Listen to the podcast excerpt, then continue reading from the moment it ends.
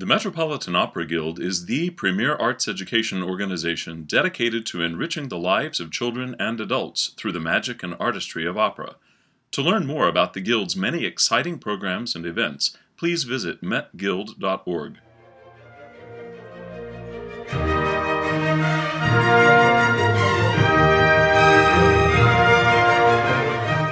Hello everyone and welcome to the Metropolitan Opera Guild podcast.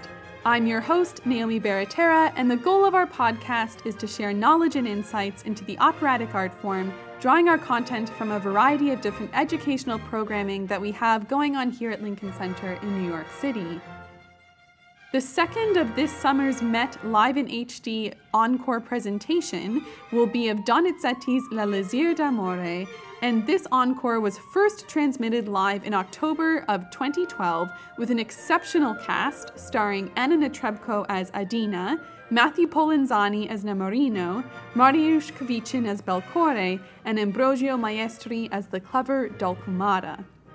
In preparation for this encore broadcast, I am very excited to welcome the Met Guild's very own Kyle Homewood onto the podcast today with me. Thank you very much, Naomi. I'm very excited to be on the podcast. Kyle is actually my co-producer on the podcast, so it is nice to actually feature his voice over the airwaves, so to speak.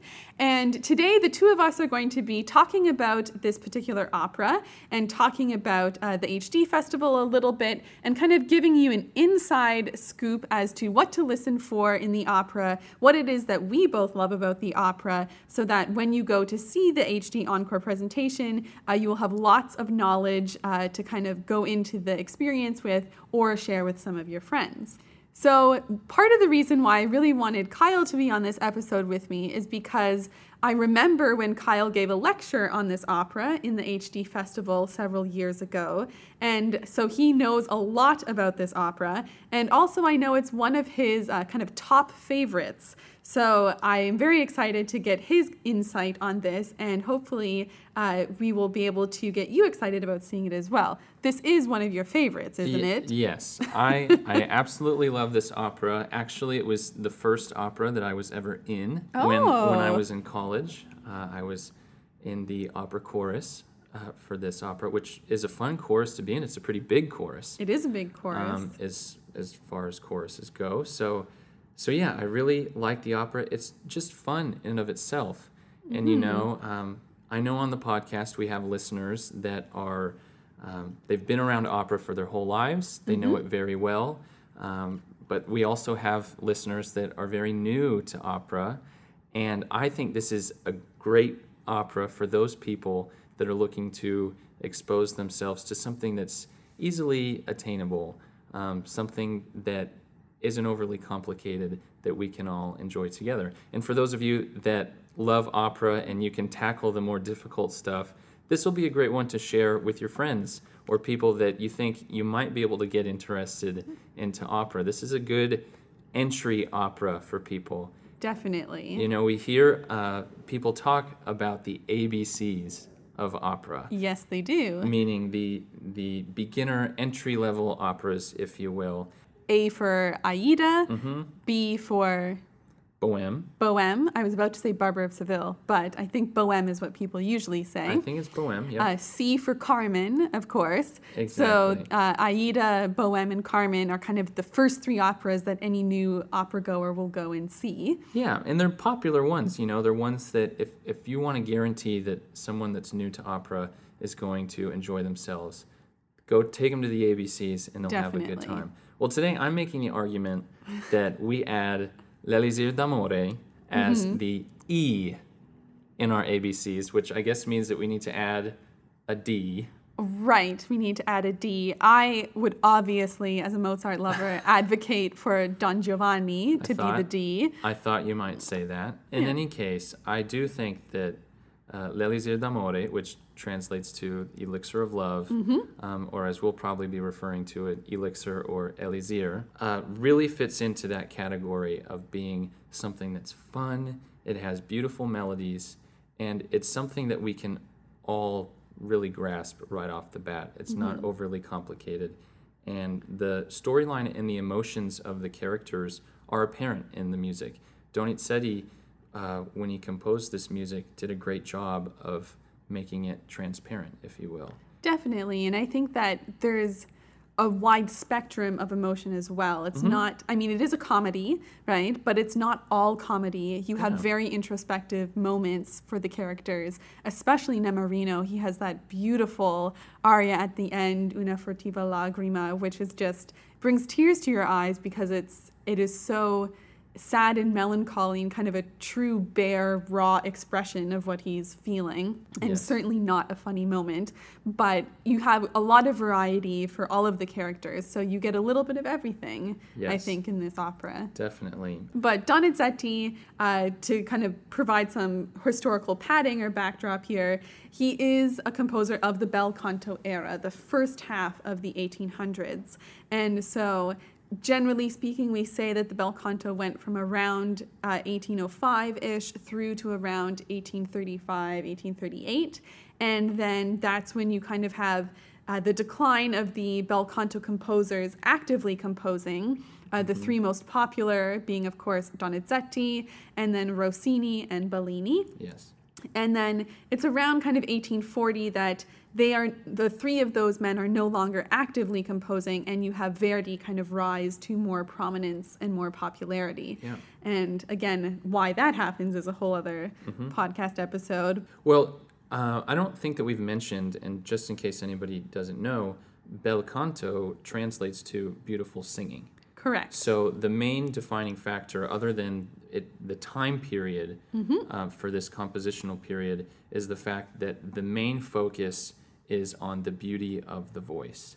Right. And I think that is partially what confuses people sometimes, is that when we use the term Bel Canto in opera, we can be referring to more than one thing, because it is used to talk about the time period, as I mentioned, or it can talk about the school of singing that we call the Bel Canto school, which rose to prominence, of course, during the Bel Canto era, in order to create and turn out voices that could sing this music as beautifully as possible. So it kind of is all bound up together and it's all related, but you hear people using it in different ways. Yes, definitely. But something that you and I had talked about in preparation for this recording was how another way that Elixir is relatable to modern audiences is that it plays almost like a modern romantic comedy. It really is like the rom-com of the Bel Canto era, the rom-com hit, I think. It's pretty light. But you have these characters that would appear in a romantic comedy.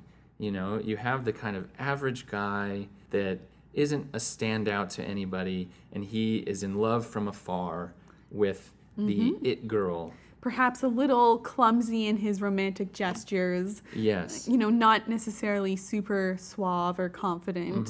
And our it girl, Adina, whom in the opera and in this production is the owner of the estate, if you will, and she's viewed by everybody as being the most beautiful, the most refined. Everybody fawns to her. She's smart. She's clever. Yes, exactly. So she's caught everyone's eye, not to mention our average Joe, Nemorino. And then we also have, as we mentioned, with Belcore, who comes in. He's in the opera and in the production. He's a sergeant in the military. But he's as we relate to rom-com, he's our jock, or our typical leading man who seems to be the obvious choice to pair off with the leading lady. Then, as you said, will be the rival of our average Joe. Right, and we all tend to root for the average Joe because we want the average guy to triumph, and we see, you know, the sweetness and goodness in him that Adina probably doesn't see immediately. Yes, especially over somebody that's arrogant and somewhat off-putting, like Belcore. Right, but arrogant and off-putting, but also much more aggressive in his romantic gestures. Yes. So seems to kind of sweep in and take away the chance that Nemorino might have. So yes, definitely. And then we also have with this character Dulcamara. I haven't thought that long about it, but I haven't thought of a direct comparison to maybe a rom-com that I've seen lately, but it seems like there's always a character or maybe an aspect of the storyline that kind of just mixes things up. Yes. And stirs the pot. And that's the function of Dulcamara in this opera. He's the little extra something that kind of gets things turning and creates the comedic scenarios that we would expect from a story like this. Essentially, to put things in a nutshell, Nemorino, having heard the tale of Tristan and Isolde... Yes, that Adina reads to the town or workers gathered. Yes, the town folk has heard about the magical elixir that will make any person fall in love with him. And so then, of course, not long after, Dulcamara comes into town, and he's this potions peddler. That's a good way of putting it. Yeah, he's claiming to, and this production takes place in about the 1830s, you know, the time period when the opera was composed. And he's coming into this small town having a cure for everything, you know, whether you have blemishes or your feet stink or whatever it is, he has the cure for it. So, of course, Nemorino approaches him, wants to know if he has the magic elixir, and a character like Dulcamara will always say yes if he's going to be able to get some money from you. He takes advantage of poor Nemorino. Yes. So he sells Nemorino a bottle of Bordeaux, claiming that it's the magical elixir of love. Yes, the elixir of love, the title of our opera. And so then Nemorino consumes this, gets drunk. Of course, Dulcamara is clever enough to include the caveat that it'll take a day for the elixir to come into effect, so he can skip town. That's right. Before anybody realizes that he's a fraud. Nemorino gets drunk. A few different things ensue. So we've really kind of run away with this. I mean, we've already... We're through most of the opera, but why don't we go back and talk about some things from the beginning, and then we'll get some musical clips in. Definitely. So everybody can know what they have to look forward to musically. So as we start out in this opera, the stage is set in this rural village where people are coming in. The chorus members are coming in. They're the people working in the village on the farm, or what have you, and they come in for their break, or however you want to consider it. It's almost like a siesta time in the middle of the afternoon. They kind of lounge under the trees. Yes, and... exactly. And this is when we first meet Nemorino. We see Adina, who's reading. And she really does stick out, to, not in a bad way, but the way that the costume design is, you can tell that she is not necessarily kind of your average field worker. Yes.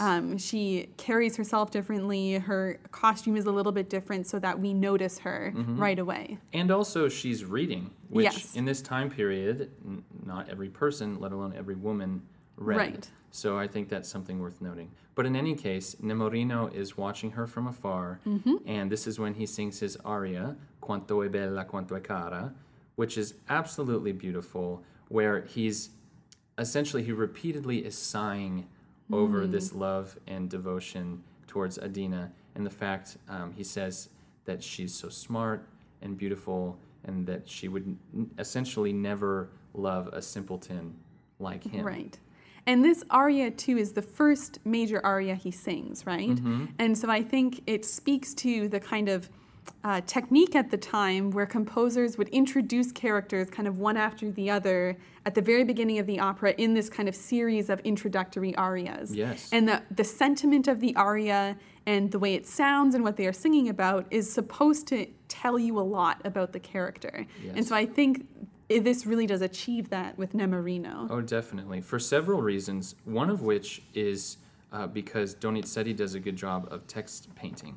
And text painting, for anybody that doesn't know, is when the composer sets the musical line, you know, whether it goes up or down or is fast or slow, to reflect the words that the singer is singing. Right. So in this aria, when Nemorino sings about his sighs, there's music that reflects his sighs, and you can hear it.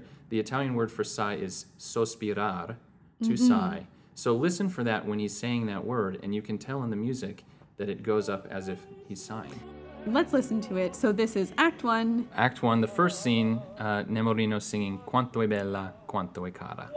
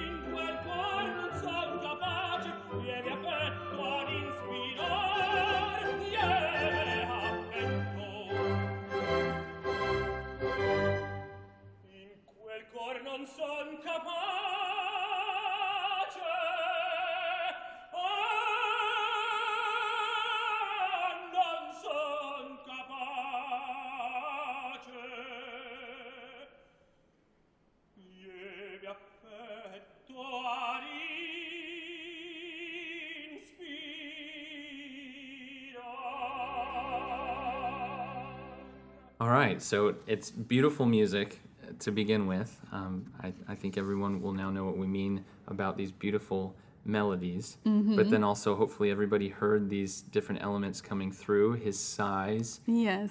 In the music. He even gets a little lighter in tone. He kind of lightens the timbre yes. as he goes up, and so you get the feeling that he is just daydreaming, right? Yes, exactly. And he includes some words that a non-Italian speaker would pick out. You know, he says, Io son semple, you know, I'm simple, and mm-hmm. he uses the word idiota, which idiot, right. you know, he... So clearly our poor Nemorino has some self-esteem issues. Yes, yes. exactly. So. Not unlike maybe our rom-com character that right. is a little bit, not self-loathing, but... I don't think Nemorino's quite at that point, but he is certainly, he doesn't view himself as being anything special. Yes. Right, and so... in a kind of different characterization, I was going to say the opposite. I guess the opposite is Belcore, but in a different characterization mm-hmm. we have Adina. Who right. we see not long after this first aria, where you know she's been reading this tale of Tristan and Isolde, mm-hmm. and the townspeople see her reading. They beg her to read the story out loud to them because she has had an outburst of laughter. Oh, okay. Which gives us another insight into her character because she's reading Tristan and Isolde, which is this tragic love story. Yes. And she bursts out in laughter. So she seems a little skeptical of this thing called love. Yes, exactly. So, and that comes across right away. She has her laughter. Everyone begs her to read. She reads, and she tells, you know, this dramatic story, but then she breaks from that, closes the book, and she essentially says sarcastically, and it comes across in the music with a light, bouncy nature, that, you know, she's saying, oh, this elixir is so great, you know, what? If only I could have it. But it's really sarcastic. She doesn't believe in it. Right. And she thinks other people are foolish in believing right. in it. But why don't we jump right into that? I feel like that's a good enough descriptor. Definitely. Let's listen to a little bit of this clip of her telling the story to the people and then her reaction to it as well. This is Anna Netrebko as Adina.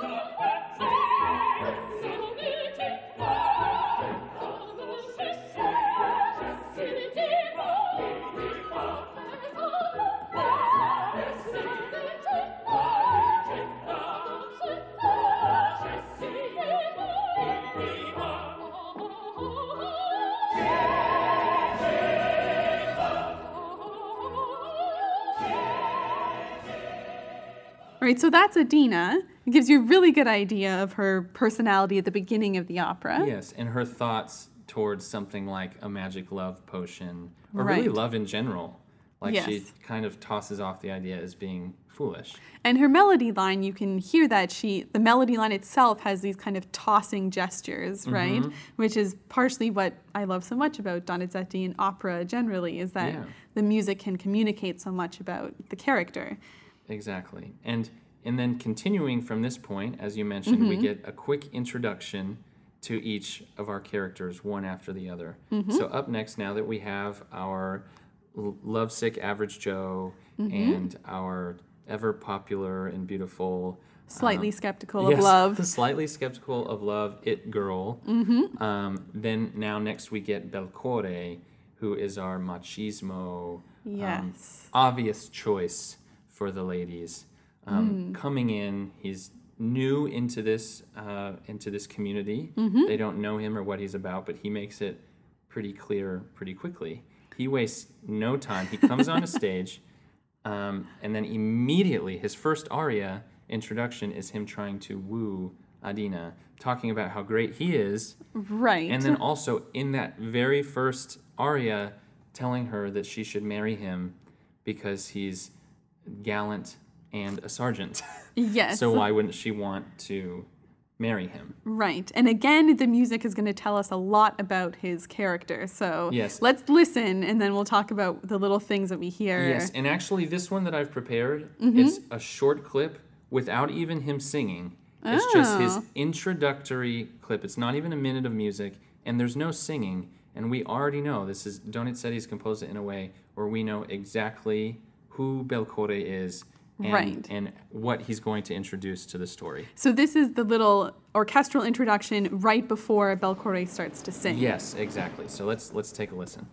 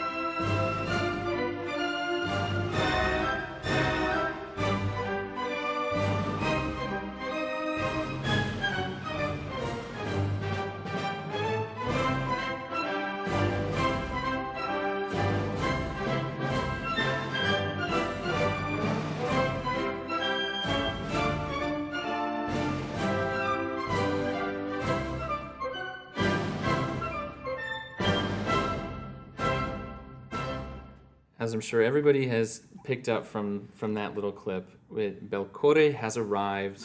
We know what he's getting at. It's made even more apparent from his aria that he's going to sing, where he essentially proposes marriage. Mm-hmm. But at the same time, as he's doing this, Adina, being somebody that is skeptical towards the traditional thoughts on love, she's not into it. She's not buying it. Not at all. She's an independent woman. She's not wooed by the fact that he's in the military or what have you. Or she's how great he is in general. Yes, she's actually kind of a little bit put off by it in a laughing kind of way. Right. And that scene is actually really fantastic, so look out for it when you watch the HD broadcast, because there's a great moment where he basically is like really coming on to her and the tempo starts to pick up and he actually goes in for a kiss right on the mouth to make out with her and she bites him. Yes. Which in the production, which I think is so awesome, and you can see the chemistry between Netrebko and Kwiecien, the kind of familiar banter that they have that I feel like you can only really have when you have great singers that are both extremely talented but also obviously friends in real life. Definitely. Right. There's a lot of, I think really between all of these cast members, you can tell that there's a lot of a good camaraderie between them. Oh, definitely. That comes across. But Belcore, being the person that he is, as confident as he is, he thinks that it's only a matter of time. Right. Until he woos Adina. He actually later on, in a later scene, he starts singing from off stage when he's coming in, and he essentially says that women and battle or women in conquest are exactly the same. It's only a matter of time. Yeah, exactly. Before he's victorious. Yes, exactly. That's the general thought. Right. So he's biding his time. He and the rest of his garrison then leave the stage, and Nemorino now has the courage, whether it's because somebody else has made an advance on Adina or not. Nemorino, played by Matthew Polenzani, has the courage to approach Adina and express his feelings towards her. So in this scenario, he finally has a backbone to show these feelings. But of course, Adina, being the person that she is, she's at least realistic about her thoughts on love. And honest. Yes, she even says, my love is fickle, and it's not lasting, so you would be better off not loving me. You should move on. Get over me. Which in our comparison to a romantic comedy, it's kind of like the it's me, not you. Right. Rather than just saying, I'm not interested in you. Right. She's saying, oh, Nemorino, you know, you wouldn't want to be with me because I'm not the loving type. Right. And puts it on herself. So definitely an easily relatable plot device. Yes, for sure. Or excuse, rather. So that has transpired. Mm-hmm. And then we have a slight scene change, where we go into more of a town center. For this first scene, we've been out on the farm, if you will, or in that general kind of area. Now we're in the city center, and once again, in our introduction of characters that comes one after the other, we're now introduced to Dulcamara. And he makes quite a grand entrance with his really amazing cart that he's carrying all of his potions and lotions in. Exactly. And that's actually our next clip. We're just coming right now, one after the other, bam, bam, bam. He arrives on the scene, and he is essentially in front of the whole crowd. He says, ladies and gentlemen, listen to me, and goes right into his pitch. But there's certain elements that let you know that he's kind of full of it, where he's saying that, you know, he's known all over the world and in other universes, and you know, he has nowhere to go from there. Right. So then it says, you know, kind of offhand and other places. Right. So you know that there's he's aggrandizing himself, and he is actually a pretty good salesman. Oh yeah, definitely. Yeah. And I think that in this cast with Maestri playing this role, he does it so well. I mean, he's a big guy, so he kind of, just when you look at him, he exudes this big personality. And he commands a presence on stage. Yes, yeah. And he pops out of this little cart. Right. Where, you know, it's this tiny little cart that gets wheeled on stage, and then he pops out of this little door, and he's this huge, tall man. So let's just get right into the clip, and you can tell right away that this is a bit of a trickster that's going to kind of stir the pot a bit. And he's definitely trying to sell you something. Yes.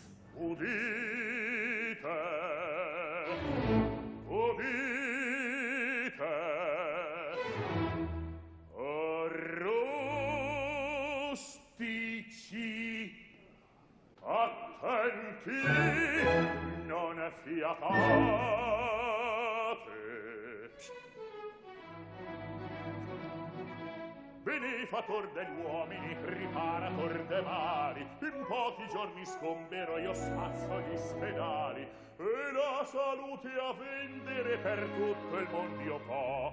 Compratela, compratela, per poco ve la do. Compratela, compratela, per poco ve la do. Compratela, compratela, per poco ve la do. All right, so we're right into it. Dulcamara doesn't waste any time, and once again, just in case you don't understand the Italian, he's saying over and over there at the end, compratela, compratela. He's saying, buy it, buy it. Telling people exactly what they can do in that situation. Not even trying to be subtle. Yes, and he wins over the crowd. You know, they're into it, and they want a piece of what he's selling. That's right. Including Nemorino, who, after the crowd disperses, approaches Dulcamara and says, you know, I'm interested in this elixir, the elixir of Tristan and Isolde, this love potion. Mm-hmm. And as we mentioned before, Dulcamara doesn't miss a beat. Of course not. He says, I have it, but it's going to cost you a pretty penny. Mm-hmm. So Nemorino, who's not a rich man, not at all, actually quite poor, gives all of his money so he can get this elixir. And Dulcamara says, you know, it's not going to work till tomorrow. Right. So just drink it all now. Yeah, make sure you drink it all now, and then all of the women will be in love with you starting tomorrow. Right. So that happens, and Nemorino doesn't waste any time. He starts drinking and is kind of starting to make a fool of himself. He's quite tipsy. Yeah, and it's the alcohol, but I think it's also because he has this sense of encouragement. It's almost like he has a new found sense of confidence. It's certainly like the psychological effect of gaining this potion. It's like he's no longer worried about being the fact that he doesn't see himself as clever, or he's not very suave or romantic, yes, or that Belcore is a threat to him. It's like he can now conquer the world, right? Yes, exactly. And so it's showing in his movements on stage, but then also in the music. You know, he has this kind of carefree line that will come where he's singing la la la la la la la la. You know, very light and flippant, which is different from this guy who just a little bit earlier is, you know, very, you know, he's sighing and woe is me, right, my love is never going to be returned.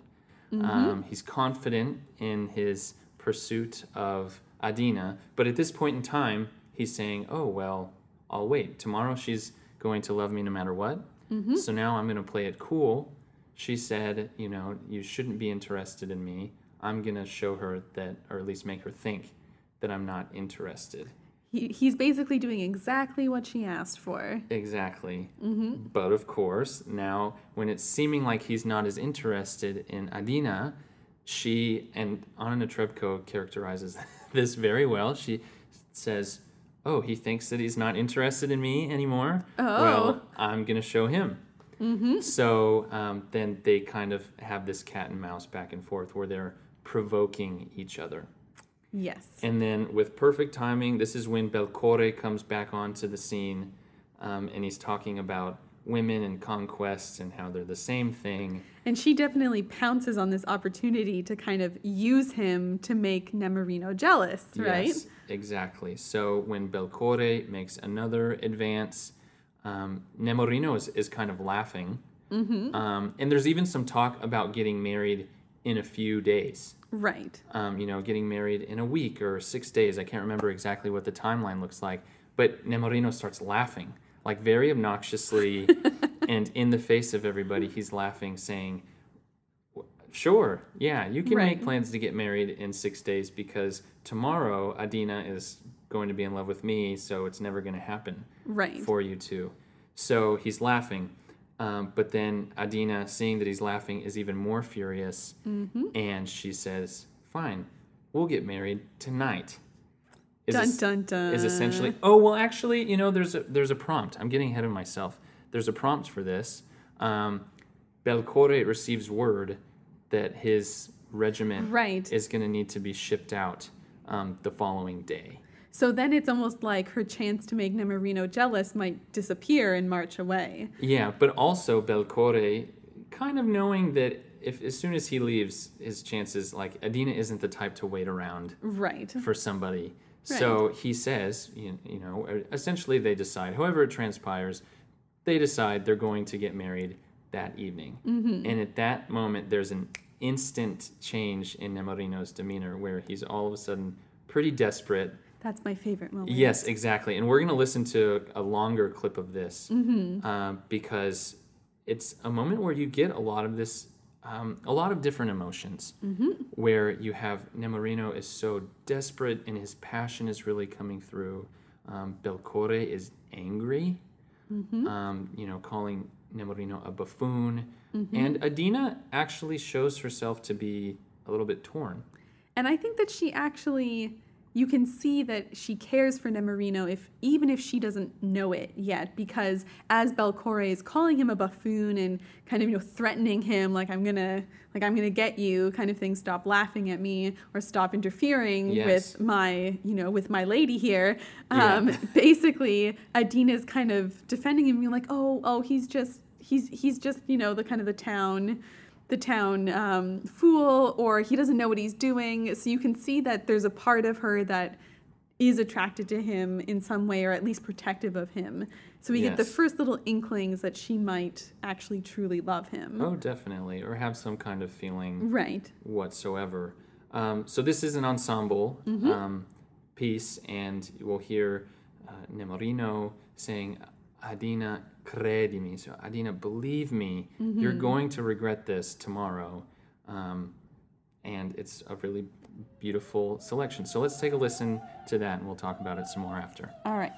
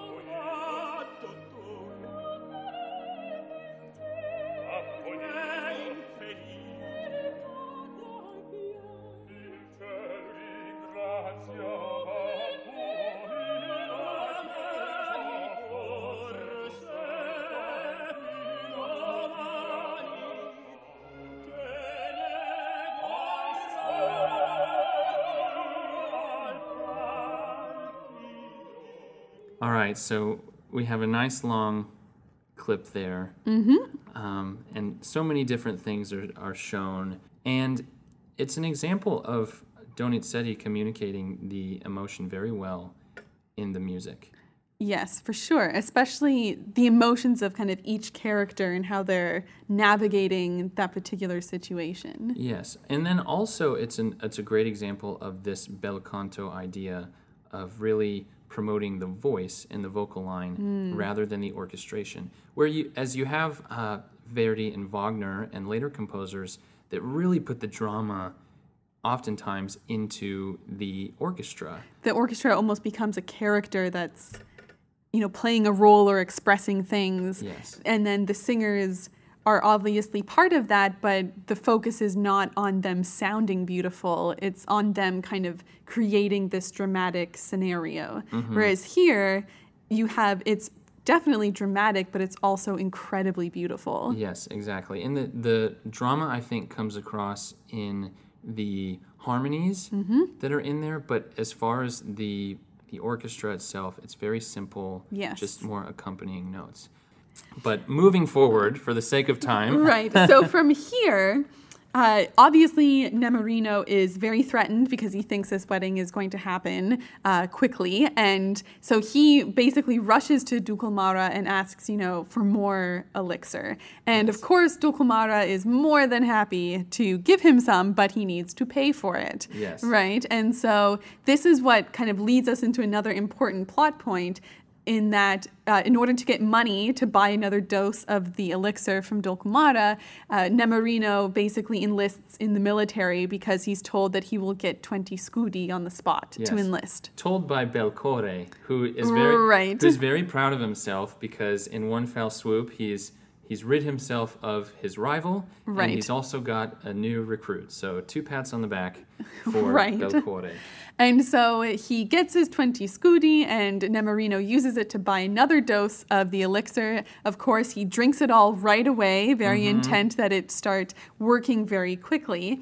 And then also, while this has transpired, we learn that Nemorino's wealthy relative or uncle has died and kind of left him his fortune. And so Nemorino has gone from kind of the poor average Joe to being a very eligible bachelor in the town overnight. And so because of this, all of the kind of single ladies in the town have decided to start turning their affection towards Nemorino. And he thinks that it's because he took this big dose of the second elixir. Yes, exactly. And this is just a fun scene, another time where everything is conveyed to us quite plainly. We have the pizzicato in the strings that gives us a feel of sneaking around. Yes, pizzicato is plucking. The string players are instructed, instead of drawing the bow across the string, they pluck the string. Exactly. And the women are singing, you know, piano, piano, be quiet, because it hasn't gotten out yet. And so they're all kind of... The news of his newly found wealth. It's the rumor in the town.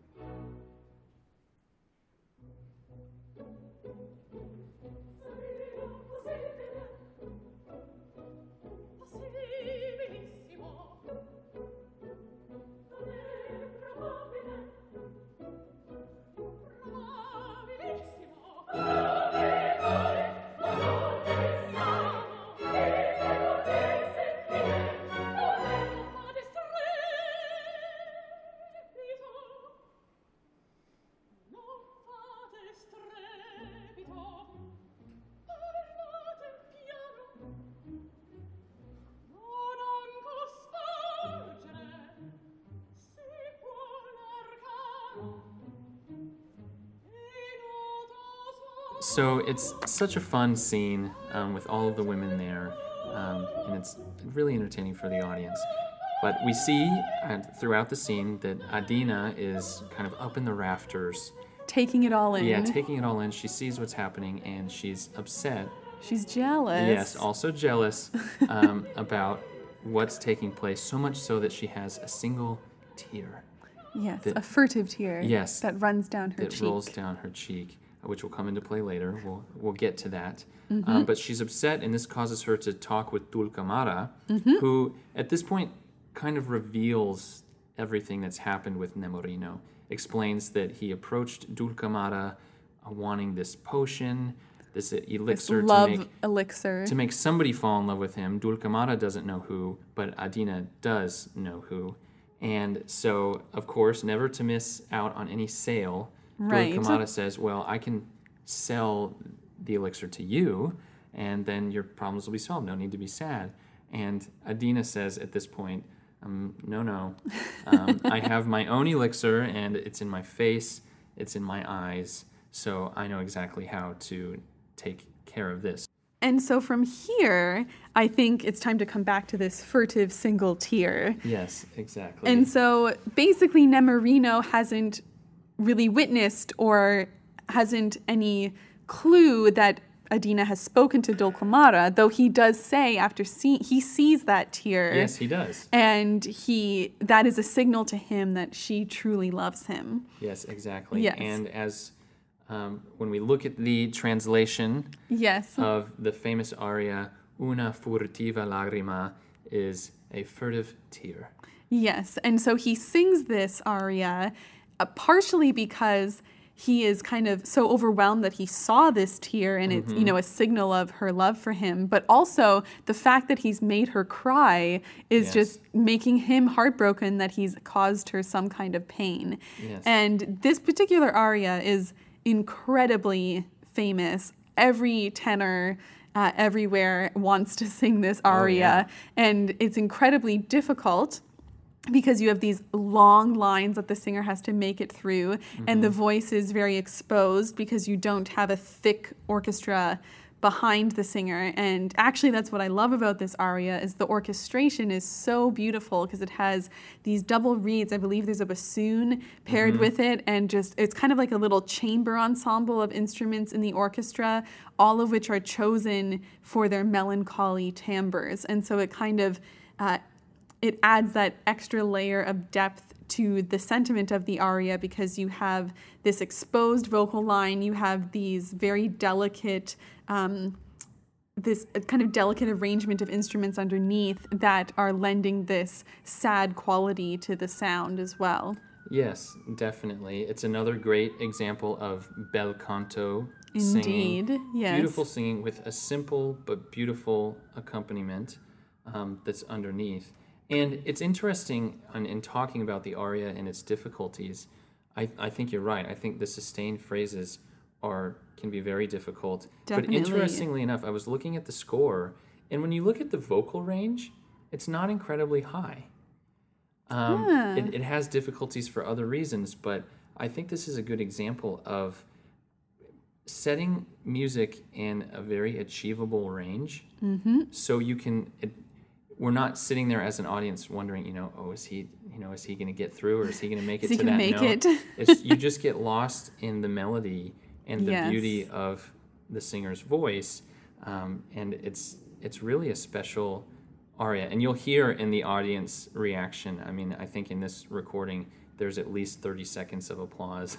Yes. And Matthew Polenzani, all he can do is just kind of bow his head, right, in recognition. So. Shall we take a listen? I think we have to. This is right. Una furtiva lagrima.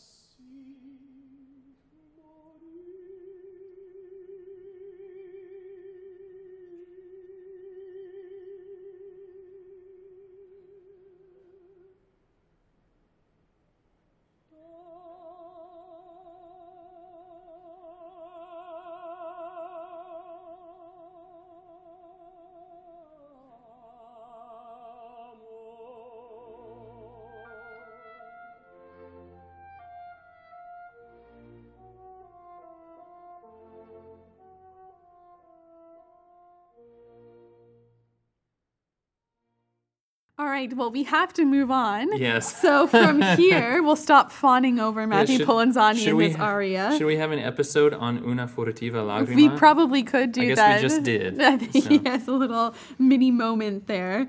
So from there, he's sung this particular aria. He's clearly heartbroken about the fact that Adina still seems out of his reach, but he's also caused her pain. And he's also saying, because he's cognizant of the fact that he's joined the military. Right. And knows that now that, she loves him, but he's signed on to be in the military and spent the money, so he's got to go. Right. But he says, in this aria, I can die knowing that she loves me. Right. Now I can die knowing that she loves me. I can die a happy man. Exactly. But Adina has other plans. Right. Our smart, clever it girl is not going to let her true love get away that easily. Exactly. So she comes back onto the scene after this aria, and she has purchased back Nemorino's contract, his military contract. That's how she's going to solve the problem. And she tells him that up front, but Nemorino wants to hear from her that she cares about him. Right. It's as if she tries to tell him in every way possible that she loves him without actually saying the words. Exactly. And so this is one last instance where we have our cat and mouse, banter back and forth, where neither of them is going to come right out and say that they love each other. But finally, Adina caves. She shows her love for Nemorino outright. She says the words. Yes. Yeah. And Nemorino is overjoyed. So are we going to listen to a clip of this? Actually, we don't have a clip of this. All right. Up, so you're going to have to go to the broadcast in order to hear and see the moment where the two characters we've been cheering for and rooting for the whole time actually come together, and there's a great kiss. Yes, too. There is, and maybe they fall on the floor, and there's some rolling around. Yes, you really have at it in the hayfield. That's right, and all of that stuff. It's a lot of fun. But this is, the opera pretty much is over at that point. We have some very quick resolution, which is kind of interesting because we've had all of this drama throughout, and then all of a sudden they're in love, and okay, well, we're done, and we tie up all the loose ends and move on. Right, so one of our loose ends, of course, a big loose end is Belcore. What happens to him? Mm-hmm. So he comes back out, essentially becomes apparent that... Quite apparent that Adina is no longer in the running for him, so to speak. Yes, exactly. So, you would think that he would put up a fight, but he doesn't. He essentially says, well, okay, I'm moving on. He and his garrison leave town. Mm-hmm. And then at that point, Dulcamara comes out, and he claims all of the positive happenings he claims to be credited to himself. Of course, because he was the one who had the magical elixir of love. He had the elixir of love, which not only... won Nemorino love, but also made him rich. Cause that's happened. Yes. This is the first time that Nemorino and Adina learn that Nemorino has come into all of this wealth. Right. So I guess it's good that we know that... Their love is true. Their love is true. Adina isn't just after his pockets. Right. So so that's a fun moment. And in claiming credit for all of this positive circumstance, Dulcamara sings us off about his elixir. The chorus joins him singing about the wonders of the elixir, and essentially everybody goes off into the sunset. Right. Which is a lot of fun. There's many times that we come from the opera and we've been in tears. Right. The ending is just incredibly tragic. Yeah, we've had... great tragedy, but in this circumstance, we all come away happy. Right. And all in all, it's been a fun experience. Well, why don't we end with giving a little bit of a listen to how this is all tied up with a bow at the end, the kind of celebratory ending of Elixir of Love.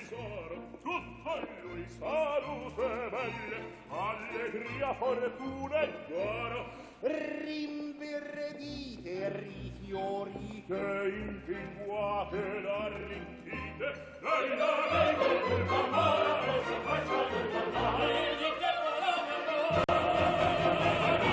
si parla e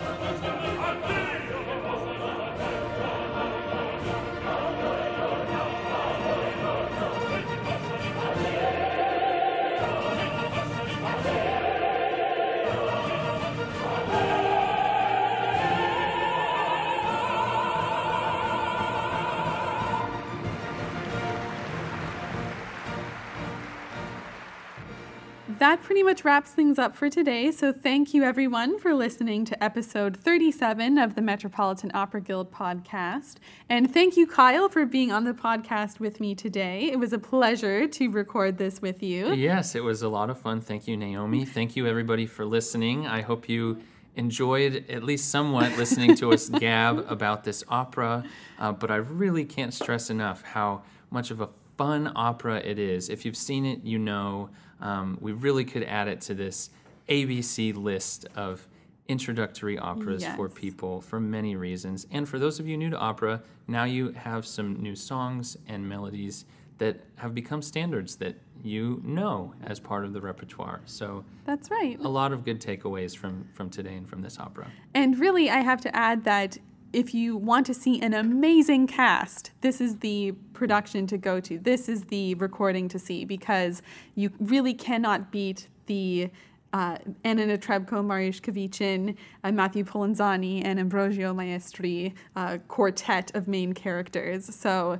a dynamite cast all around. Find your live in HD encore performance in a theater near you. That's right. Buy a ticket for you and your friends. Yes, this is our time, us opera fanatics, opera addicts, as I like to say, to bring other people into the club. That's right. Introduce a friend to the art form that we love so much. This is a great opera to do it with. Exactly. All right, so next week we will be returning with another episode as usual, and this will be another excerpt from our Talking About Opera archives. We're going to learn all about Verdi's Macbeth. This is also next week's episode. We'll link into our summer Shakespeare topics that we've been exploring. You're going to hear Albert Inorato in the Talking About Opera recording. So be sure to subscribe to the Metropolitan Opera Guild podcast in iTunes in order to get automatic access to this and all future episodes, so it's waiting for you on your device when you want to listen. With that, I'm your host, Naomi Baratera. And I'm Kyle Homewood. And thank you for listening.